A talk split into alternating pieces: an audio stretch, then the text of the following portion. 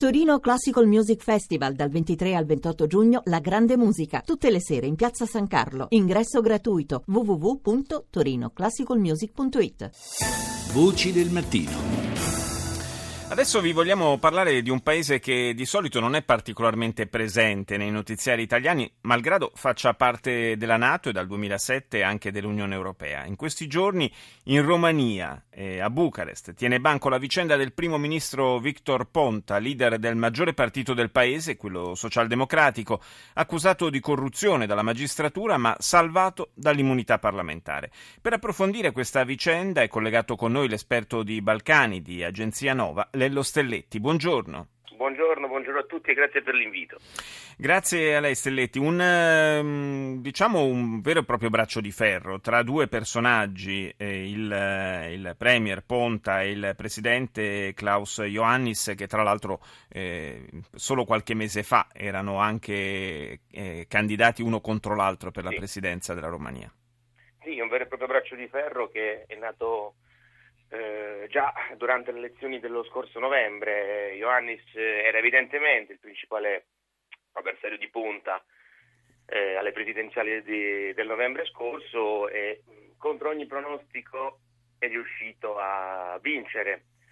Eh, grazie soprattutto al voto all'estero, tema caldo in Romania ormai da diversi mesi, eh, visto l'impossibilità di tanti cittadini, tante comunità di romeni che risiedono all'estero eh, di poter completare la procedura di voto e eh, soprattutto perché eh, passata un secondo turno di voto eh, il centrodestra romeno profondamente disgregato eh, si è unito sotto l'egida di Ioannis e del Partito Nazionale Liberale che ha rappresentato sino al momento delle elezioni eh, per poi diventare ovviamente in qualità di capo dello Stato indipendente. Sì, peraltro Ioannis è anche esponente di una eh, minoranza tedesca. dal punto di vista sì, etnico, cioè eh, sassone, sì. te- quindi tedesca, diciamo che anche questo è un, eh, è un fatto abbastanza particolare. Insolito, ecco, sì, decisamente, decisamente eh. sì. Eh, Ioannis è di, di Sibiu, diciamo la roccaforte tedesca, della, come ha detto giustamente lei, sassone in, in Romania.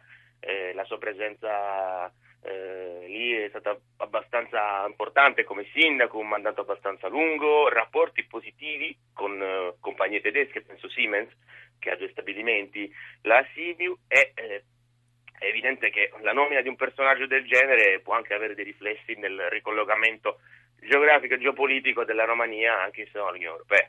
Certo, certo, questo è un aspetto sicuramente non trascurabile. Ma per tornare alla vicenda di sì. questi giorni, eh, il Premier è al centro di una vicenda di corruzione, delle accuse, delle accuse, che gli vengono mosse sia per questioni precedenti al, sì. all'inizio del suo mandato come Primo Ministro, sia per alcune scelte operate quando era già alla guida del governo.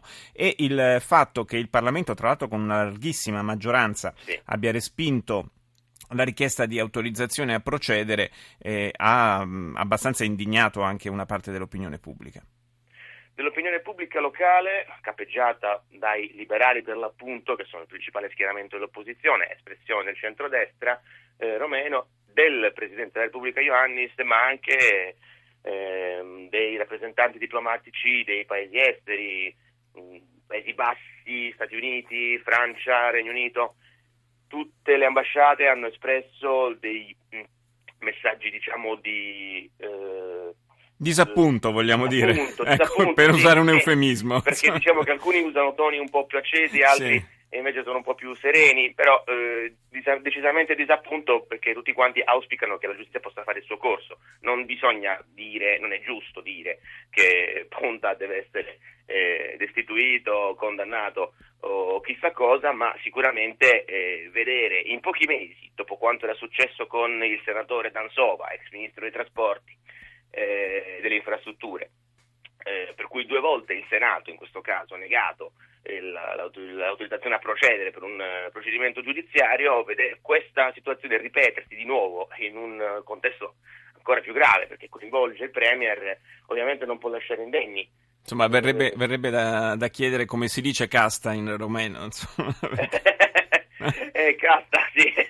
Perché, eh, devo... In questo, caso, in questo, caso, insomma, ci riporta un po' a certi dibattiti che, c'è che tanta, anche C'è tanta similitudine tra la scena politica romena e quella italiana. Eh, Ponta stesso d'altronde è salito al potere durante una crisi di governo nel 2012 quando prese il, eh, il potere precedente premier Razvan Ungureanu, espressione in quel caso del centrodestra, fu costretto a dimettersi in seguito a una mozione di sfiducia. Ponta salì al potere, eh, ha, un, ha, gestito un governo ad interim per qualche mese, dall'aprile 2012 a dicembre, poi a dicembre le elezioni eh, lo premiarono con un risultato mai ottenuto peraltro da, eh, nella storia democratica eh, della, della, Romania. Eh, ora Ponte è legittimato e la sua maggioranza in Parlamento gli consente anche di dire non mi dimetto, eh, credo di avere i numeri per poter andare avanti. Oggi si vota la mozione di sfiducia eh, in Romania, l'hanno presentato i liberali ovviamente, ma le possibilità che passi sì, sono, sono, sono molto molto basse, vista appunto la, la schiacciante maggioranza eh, con cui è stata respinta la richiesta di autorizzazione a procedere. Io ringrazio Lello Stelletti, esperto di Balcani di Agenzia Nova, per essere stato con noi.